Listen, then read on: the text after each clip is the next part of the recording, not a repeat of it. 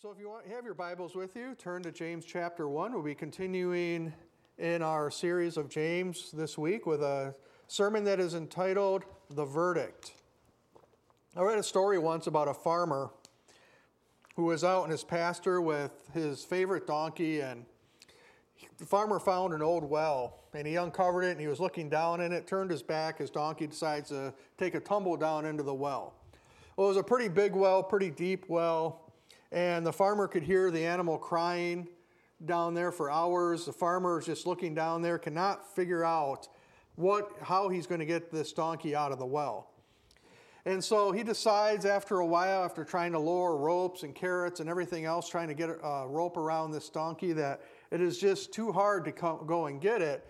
And the donkey is kind of old, it's on its last legs, and maybe it's just better to just kind of bury, he was going to fill in that well anyway, to just fill in the well and bury the donkey. So he calls some friends over and they decided to start throwing dirt into the well and bear, just kind of bury the donkey and, and try to uh, fill in this well. So as they start shoveling dirt into the the well, the donkey kind of figures out, hey, this isn't any good for me. And it could hear it start crying and it could hear it start shaking and everything. And, and after as they kept shoveling and shoveling and shoveling, the donkey um, started quieting down. And they're thinking, oh, maybe, you know, this donkey's, you know, finally just had a heart attack and died or something. And, but then they were amazed as they kept shoveling dirt into this, they start seeing the donkey's back. And they're looking down and they're like, how's this donkey getting out of the hole? So, but what was happening is they were shoveling the dirt in. The donkey would just shake all that dirt off and step onto the dirt, and it just kept climbing itself out of the, hole that they were trying to fill in, and soon the donkey was high enough where it just was able to jump all the way out of the hole. Moral of this story is, is that life is going to shovel some dirt on you, isn't it? Life is going to just pile on you sometimes and just feel like everything is hopeless. The trick is to shake it off and take a step up, just like that donkey did.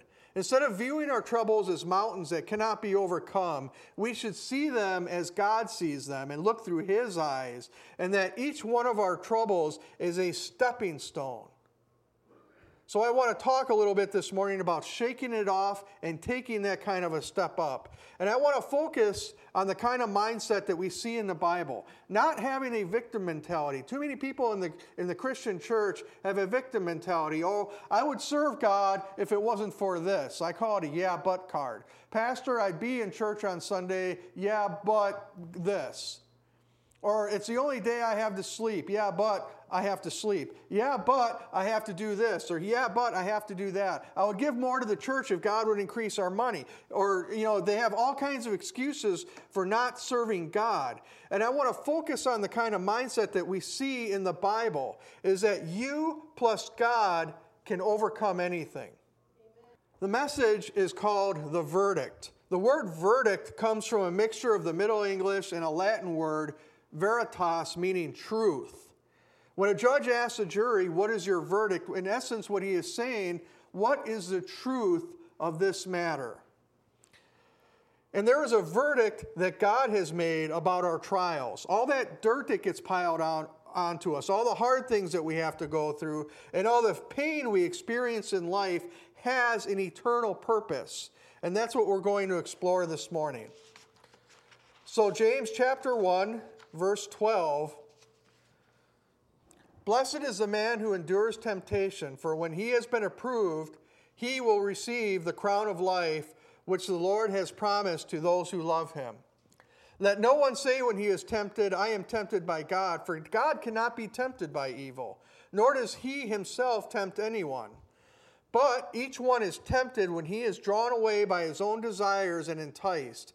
Then, when desire is conceived, it gives birth to sin, and sin, when it is full fully grown, gives birth to death. Do not be deceived, my beloved brethren. Every good and every perfect gift is from above and comes down from the Father of lights, with whom there is no sh- variation or shadow of turning. Of his own will, he brought us forth by the word of truth, that we might be a kind of first fruits in his creatures. So then, my beloved brethren, let every man be swift to hear, slow to speak, slow to wrath, for the wrath of man does not produce the righteousness of God. Let's pray. Father God, we thank you, Lord, for your word. We ask, Father, that you help us to mine its depths today. We help, Lord, ask, Lord, for your help to, to see the treasures that are within it that help us to live a victorious life before you because we want to live in such a way that draws people to Jesus. We want to live in such a way that shows the victory of the cross working itself out in our lives. We want to live in such a way that proclaims the mightiness of our God to this world. So, Father, be with us this morning as we dig into your word. In Jesus' name, amen. I want us, by looking through the scripture today, to find and discover and really understand the purpose of some of the things that God allows within our lives. And there's one principle that I kind of want to frame this in and I want us to think about before we begin digging in here. And it's a question Is God more interested with our eternal comfort or our eternal destiny? Which one do you think? Is he more interested with, with what's going on here on earth with us? Or if we end up before him in such a condition that he can give us rewards? And I, I think, I think the, the answer to that question is fairly obvious, but he is also interested in our eternal, in our earthly comforts, but more interested in our eternal destiny. He has some rewards that He wants us to, uh, to give us so that we can enjoy them forever. And let's look at some of those rewards that we will someday see.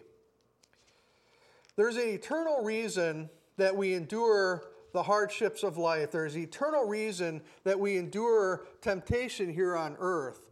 And it is to win his approval, and that approval is shown in eternity through rewards that are called crowns.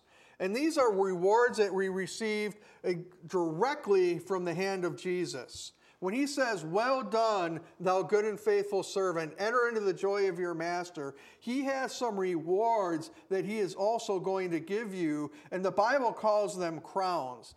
Now, there's five crowns that are listed in the Bible. All five of these crowns could be a sermon within itself, but we're going to go through them just very quickly here. The first one is the crown of righteousness, and that one is given to all those who have persevered with a consistent and faithful Christian life. It is listed, in, it is um, told to us in 2 Timothy 4, verse 8. It says, Finally, there is laid up for me, this is Paul speaking, laid up for me the crown of righteousness, which the Lord, the righteous judge, will give to me on that day, not only to me, but also to all those who have loved his appearing. This is something that can be given to every single Christian who crosses the finish line and hears those words of Jesus. The incorruptible crown is the next one.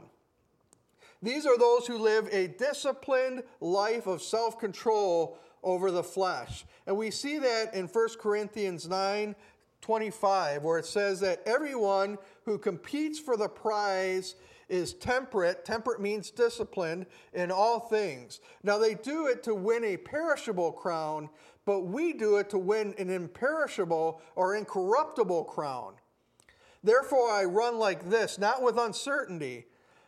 This I fight, not as one who beats the air, but I discipline my body and I bring it into subjugation, lest when, as I preach to others, I myself should be disqualified. So, this is a crown that is given to people who exercise a certain amount of self discipline over the flesh. These are, this one will not be given to, say, me if I have a whole bunch of secret sin in my life. I might be preaching to you, but the Bible plainly says, I can preach to you, but I'm going to become disqualified for that prize. So, this is given to people who live that kind of self disciplined life before God. They're saved, even those who don't get it are saved, but they disqualify themselves if they don't discipline themselves with self control over the flesh to receive the incorruptible crown. The next crown is a crown of glory. This one is given to those elders and shepherds or pastors or in leadership within the church who serve well. This one is listed in 1 Peter chapter 5 verse 2 where it says care for the flock God has entrusted to you. Watch over it willing, willingly, not grudgingly. Not for what you will get out of it, but because you are eager to serve God. Don't lord it over people assigned to your care, but lead them by your own good example. And when the chief shepherd appears, you will receive the crown of glory that does not fade away. So, that is a crown of glory given to those who lead the church well. The next one is a crown of rejoicing. It is a soul winner's crown. 1 Thessalonians chapter 2, he said, What is our hope, our joy, or our crown of rejoicing? Is it not even you? Paul is saying that because I came and preached the gospel to you, you came to Christ. I won you to the Lord, and therefore I am getting a crown of rejoicing because I have won souls to Jesus Christ.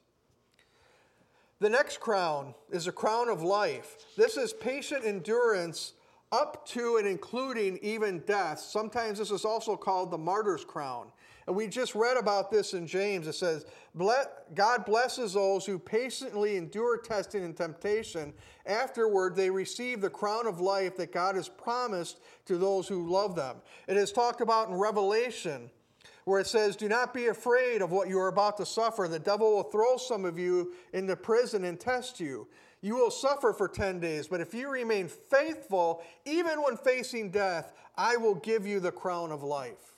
So this is talking pretty much exactly what we're talking about today is enduring the trials and temptations and all the dirt that, that life tries to throw on us. So if you desire to live in such a way that glorifies God, you will get these kind of crowns. And remember, these really aren't our crowns. These aren't something we're going to walk around heaven and say, hey, look at me, I got this crown. Remember, just like that song said during our worship time, we cast down our golden crowns at the feet of Christ because we know it was by His strength and His power living within us that we earned them in the first place. But we can't get there unless we allow the dirt of this life that is being shoveled on us to grow us into spiritual maturity. I'm not talking about rolling around in the dirt. I'm talking about being able to persevere in your walk with Christ no matter what this life throws at you. Because that's the real purpose of trials, is that to learn to take those steps up when the dirt comes, to rise above it in His power, in His strength, and for His glory. Amen? So let's look at some of the sources of trials and temptations. How many people have heard um, somebody say when they've been caught doing something bad or, or something kind of naughty, you, you head around them and they say, Oh, sorry, the devil made me do it. How many people have heard somebody say something like that and they're trying to be cute? I think sometimes people give way too much credit to the devil in our lives. The devil is not God. The devil is not omniscient, he is not all knowing. The devil is definitely not omnipresent. So even if he did leave the throne room of God, where he constantly stands and accuses us right now before God, even if he were to come down and start messing with Bernie, he could not then mess with Julie or Conrad or Keith or Chris he can only be in one place messing with one person at one time. So to say that the devil is, is coming against us is, is kind of arrogant if you think about it, that the devil has better things to do, I think, than mess with little old me. Even his demons, I think, most of the time have better things to do than to mess with us. I don't want to get into the error of denying the existence of God. Or I'm, I'm sorry, I don't want to get into the error of denying the existence of demons, but also let's not glorify them by focusing on the dark realm too much and blaming it for things, every little bad thing that happens in your life. Sometimes a flat tire is just a flat tire. Sometimes your refrigerator breaking is because it's 20 years old. It isn't necessarily a demon coming through the wall and messing with you. Sometimes a bad dream is the pepperoni you ate on that pizza last night. It is just sometimes things happen in life that you that just happen, and our job is to rise above that. I remember when I first um, was in the ministry at our first church, and there was a much, a very, very charismatic church. I mean, there were some people in our church that if they tripped or on the rug in church, they would say a demon did that. And they would, I remember I was called to a house. I was the only pastor in the church at the time. I had just started in ministry and they wanted me to come and bless a house.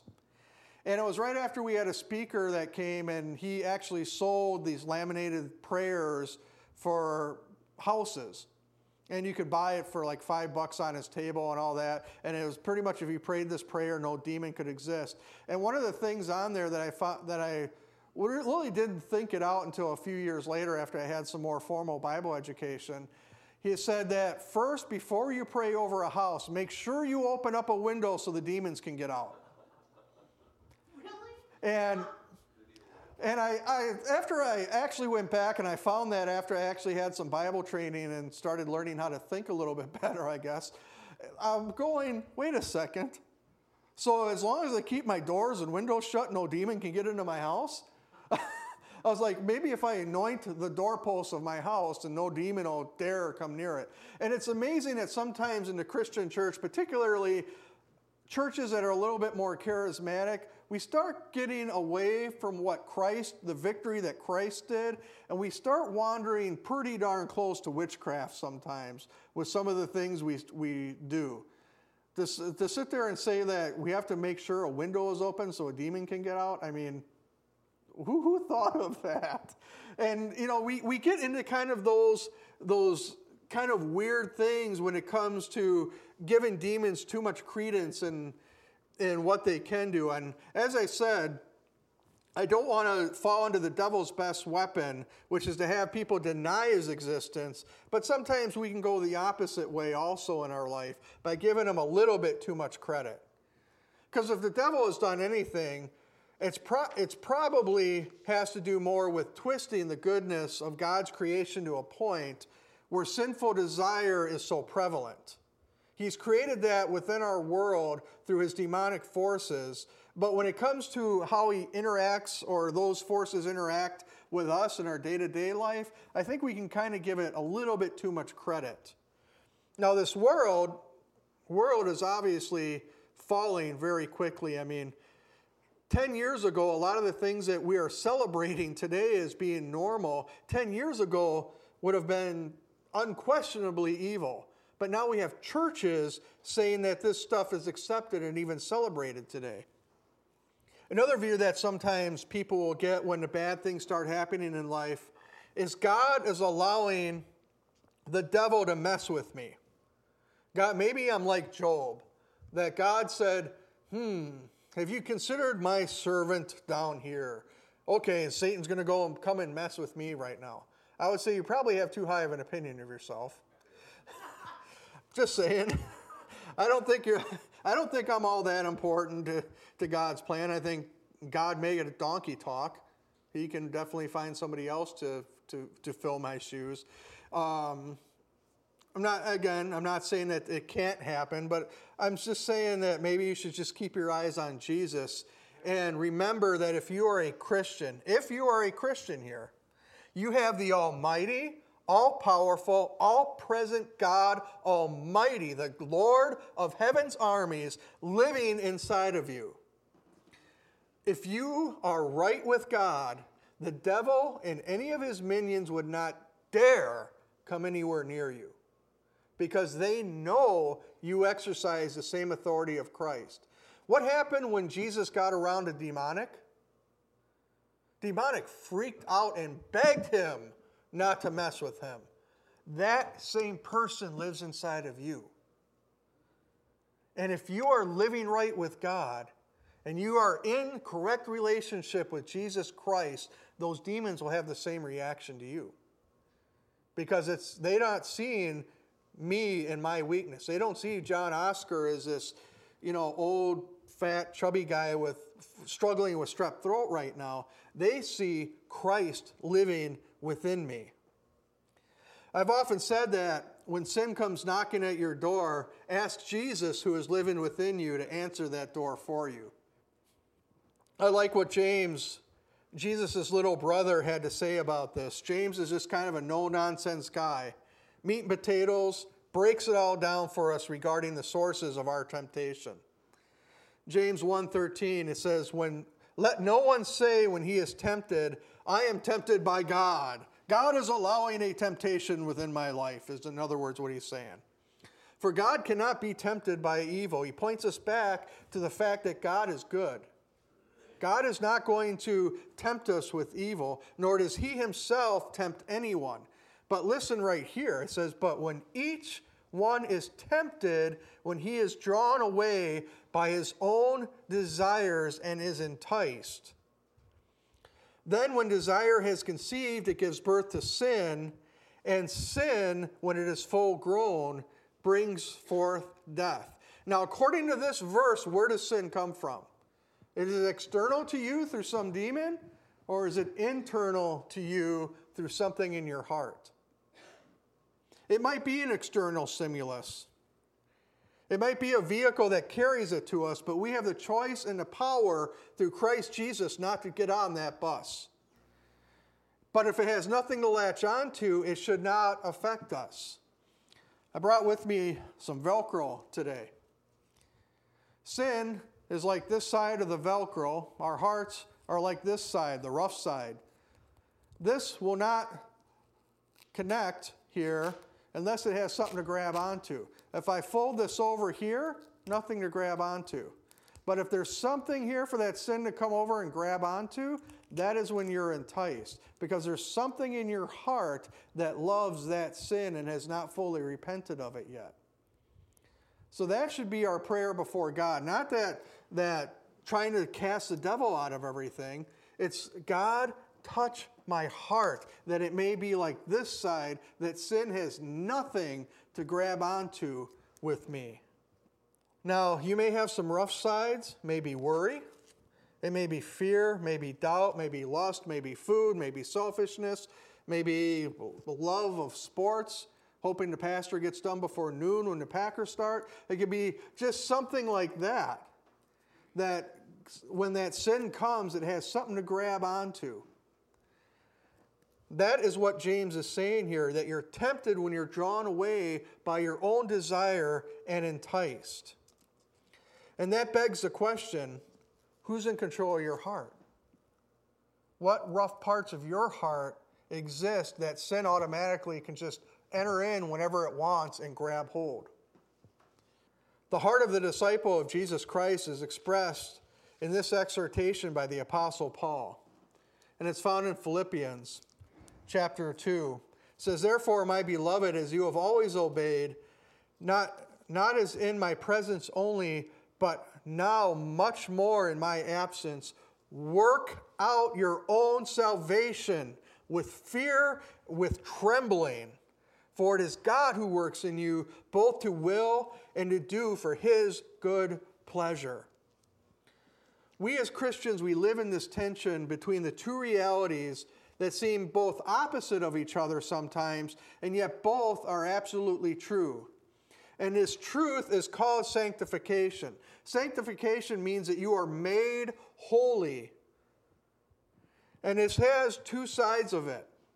First, through the death, burial, and resurrection of Jesus, we appear right now. If God was going to look down right on you right now and you have given your heart to Jesus, he looks down and all he sees is Jesus because we wear a spiritual robe. It's the Bible says to put on the Lord Jesus. We do that as Christians. We put on the Lord Jesus. So when he looks down on us, he does not see the fear, he does not see the lust, he does not see the, the anger, he does not see the greed. He sees only Jesus if you have set, um, separated yourself from this world and made him um, your Savior and Lord.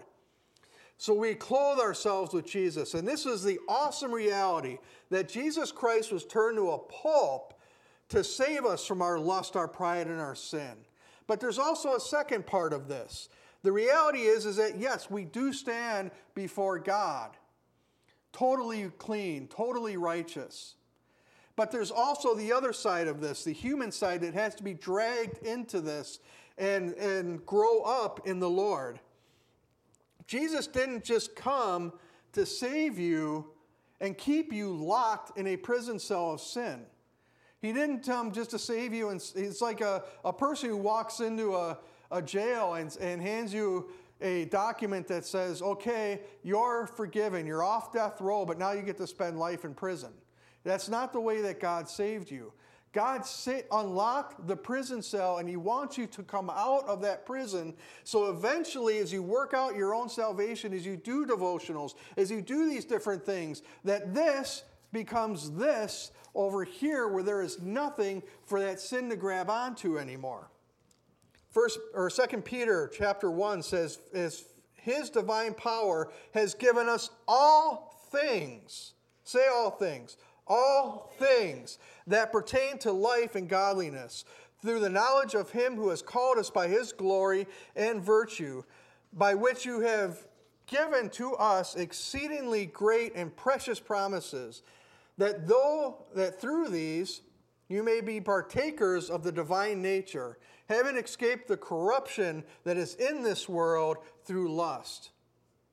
Now, question if our loving Father has given us all things, everything we need to live a life that is pleasing to Him, and equally as important, a life that impacts the world from Him, where is our responsibility when it comes to working out our fear or working out our salvation with fear and trembling? How does that work? The second part of sanctification is a working of God's character within us. He doesn't just save us and leave us in filthy rags. He clothes us with righteous garments. But we have to grow up as babies in the Lord into adulthood someday. Remember, Jesus said you have to be born again. When John Oscar gave his heart to Jesus in 1993, I was born again. I became a baby in Christ. God does not want to leave you as a baby in Christ because babies really can't impact the world. Babies really can't serve in the kingdom. Babies really can't do a lot to make Jesus famous. And they, he wants you to grow up into adulthood. And that is what the second part of sanctification is, is the growing up into the things of God. God, when you get saved, it's like you're a piece of pottery that gets smashed. And God picks up the shards of this pottery. He soaks them. He gets them wet again. He soaks them in the, in the Holy Spirit, in the water of the Spirit. He makes them pliable. He puts you back on the potter's wheel, and He begins to shape you in his, into His image. And that is something that takes a lot of work, and it has to mean that you are yielding to the shaping. You know, sometimes God has to dig a thumb in. You ever had to do that, you know, with your children or something? They're, they're being bad, a, a toddler child, and, and they're, you ever walk through the supermarket and you got a mom and the kid's just freaking out. You know, freaking out. And the mom's like, I'm going to, you know, that's kind of like God. You know, God's kind of like, behave, come on, come on, and trying to, trying to uh, lead you in the way that you should go. And he's not doing it to be cruel. He's not doing it to be a killjoy. He's not doing it to be mean to us. Because spiritually speaking, remember, we're newborn babies. You know, as, as uh, I was showing a picture of, of M, my granddaughter, this morning to a few of the people that showed up early. We went down there on Thursday to see her, and I was thinking about next time she comes up, she's going to be probably crawling and or walking, and thinking about all the childproof things that we have to do now. And, and too often, we as, as children of God, we really want whatever that is in that bottle that's on the counter. It might be rat poison, but you ever like try to catch a child that has gotten a hold of something and doesn't want to give it up even though it's really bad for them? I remember when Haley and Cassie were growing up, they'd be grabbing stuff and they'd go and they'd run with it. And they'd run and I'd be chasing them around, give that thing to me. And they'd, no, no, no, and you get them and you finally corner them and you try to grab it from them. They're like, you know, grabbing it from them. And Finally, they hug it to themselves. They're like, no, no, no, no, no, I want this, I want this, I want this. And you, and you have to pry it out of their hands. God has to do this to us sometime, and practically that's what working out our salvation sometimes looks like to God when He's trying to wrest all that stuff that we've trusted in, all that stuff that we think gives us joy, all that stuff that we think we need to make us happy, and give us the mind of Christ, is to remove that old mind. And that old mind sometimes fights tooth and nail before it allows us to get, allows, before, excuse me, we allow it to finally surrender to God and have Him give us the new mind. So, practically, how does this work out? How do we grow in Christ? Just really quick. You need to be faithful in your devotion, which means you need to set some priorities. Your first priority in life should be your prayer life. And we think that, okay, well, that means I have to like buy some prayers or, or read from the Bible and that's how I pray. Prayer is just a conversation with God. If you come over to my house and we have a conversation, or I go to your house and we have a conversation, I'm not reading a conversation out of a book. We're just sharing. And prayer is a two way street. Prayer isn't just speaking at God, it's allowing Him to speak to you. And that means that we have to separate ourselves sometimes from the things of this world. It means we have to turn off the computers, we have to turn off the music, we have to turn off the phones, and go and be quiet before God. You know, if I have to meet with God, I can come here, keep the lights off, keep them, not even bring music, and just sit before Him and just listen. That is as much prayer as talking to Him is. And it's allowing, through your prayer life, it will allow the Holy Spirit to gain even more of a reign and rule in your life. It will also give you a hunger for the study of God's Word. And when I say study God's Word, that's exactly what I mean. Not just read it, study it. We have study Bibles galore now. I mean, the internet has given everybody here access to more documents than is Harvard's School of Divinity right now. You have access, and most, some of it's even good, but you can go on to eSword, you can go on to Bible Gateway, you can go on to just variety of different websites and literally study the same things that pastors study to get their degrees in theology. You have all that available to you for free. But we have to be willing to, to do it and to put the effort in to study. And as that starts to get into our mind. The, the Bible says that the Word of God is living and active, sharper than any double edged sword, and it penetrates, penetrates in us to the dividing of soul and spirit. What does that mean? The soul wants what the flesh wants usually, and but the spirit wants what God wants. And this word of God penetrates and divides those two and allows us to make the decision to go to God especially when we, our prayer lives are where they need to be. The third way is serving in his kingdom and being around other Christians. The reason why so many people don't have victory in their lives is because they separate themselves from other Christians. They see them once a week, maybe twice a week, and the rest of the time they're around the world and they're wondering why they struggle with sin. Well, that's why. You're not around other Christians. As iron sharpens iron, so one man sharpens another, and it's the same thing with the women. And the fourth way is giving toward the furtherance of his kingdom. And that's in tithes and missions giving and, and different offerings like that. It's said that you can judge a person's priorities by looking at their bank statement and what they spent their treasures on. Giving is an act of worship. I know a lot of pastors like me, I don't like talking about money that much. I just hope that God's people are faithful. But it's also my job to talk to you about that because it is a significant spiritual issue. Jesus talked quite a bit about money. We want to, we want to look at the good stuff Jesus talked about, but we don't want, don't want to look at the hard stuff. And one of the hardest things is the money because people want to hold on to that bank statement. That's mine. I earned it, it's mine. No, God gave you the ability to earn that money, and it's all His. But He allows us to have 90% of it. That's the way we should look at our money. It's all His anyway. That's how we work out. That's the practical ways of working out our salvation. That's not earning our way into heaven, that is allowing God to put into us the nature and mind of Christ. And that was the goal of the cross to redeem mankind to God. So, what is the verdict? What is the final truth of those shaped by trial? And you see that at the end of the scriptures we read in James today. Verse 16 Do not be deceived, my beloved brethren. Every good and perfect gift is from above and comes down from the Father of lights, with whom there is no variation nor shadow of turning. Of by his own will he brought forth by the word of truth that we might be a kind of first fruits of his creatures. You know, next to salvation, the greatest gift that God ever gave us was the return of the Holy Spirit living within us. You remember in John 21, it says that Jesus breathed on them and said, Receive the Holy Spirit. We now have the very third member of the Godhead living within us. So we have no excuse for not living a, a excuse me, victorious life.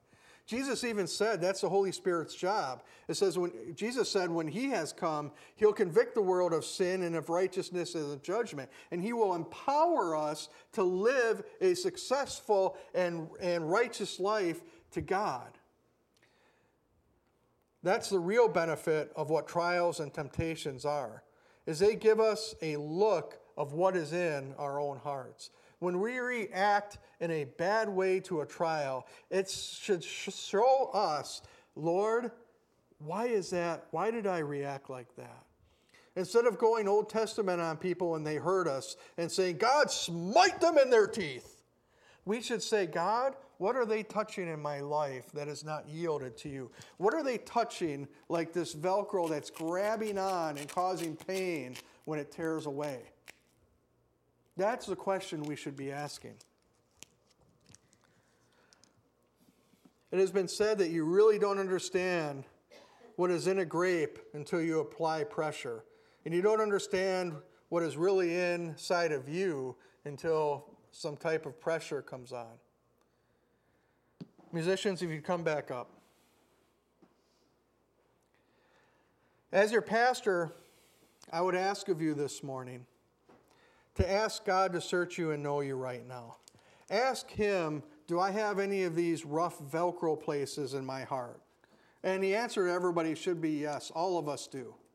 We all have these places that when a sin comes by, when, a, when certain things that just really bug us come by, they catch on and they start to tear. I want you to allow God access to these places this morning. These places that you try to keep locked up. These places that said, Lord, I've given you so much, I don't need to give you any more. No, He wants it all. He wants it all. Because He wants you to finally experience freedom from the, that ability of that sin to affect your heart. He wants you to experience a freedom from all that dirt that life has tried to pile upon you. And He wants you to be able to receive and live in joy once again. Let's all rise. Father God, we thank you, Lord, for your word. We thank you, Father, for its truth. We thank you, Lord, for its simplicity. We sometimes try to overcomplicate things, Lord, but your word is very, very plain here that sin comes from within us, Father. We want to make an excuse and say it comes from the outside, but your word says, Jesus, your bold little brother, show people the work of Jesus in our lives. We can show people the, the Holy Spirit shining through us, and we can f- exist even more and more day by day in such a way, Lord, that people look at us and say, I want that people look at us and say, I need whatever they got. Father, that's our prayer this morning, and I ask that you do that as we enter back into our time of worship now. Thank you for tuning in to the Whitehall Assembly of God podcast. This is Pastor John Oscar, the senior pastor of Whitehall Assembly of God. If these messages have blessed you, I just encourage you to subscribe to these podcasts, and you'll be able to hear every single message that comes out of Whitehall Assembly. If you are interested, go on Facebook and like us on Facebook. We do have a Facebook page, Whitehall Assembly in beautiful Whitehall, Wisconsin. We also have a website that you can visit, whitehallassembly.org, or you can come visit us in person. We are located on the corner of Dewey Street and Sheila Street in Whitehall, Wisconsin. We hope to see you there someday. If these messages have blessed you, I'd just like to encourage you to contribute toward us being able to continue to bring them to you. You can see that on our website, top right corner of the page. If you have any questions, you can contact me at my email, pastorjohnoscar at gmail.com. If you don't mind, I would just like to take a moment to pray for you before we go today. Father God, I just ask, Lord, that every single person who listens to these messages will be brought into a deeper relationship with you through Jesus Christ our Lord. Let them experience the love and forgiveness that Jesus bought for us on Calvary's cross. I ask, Father, that you just use it to enrich their lives, that you use it to make them good ambassadors of the kingdom of God, and bring them into your presence someday. Let them be fruitful, let them multiply, and let them be used mightily for you in these last days. Father, I commit them to your care now. In Jesus' name, amen. God richly bless you.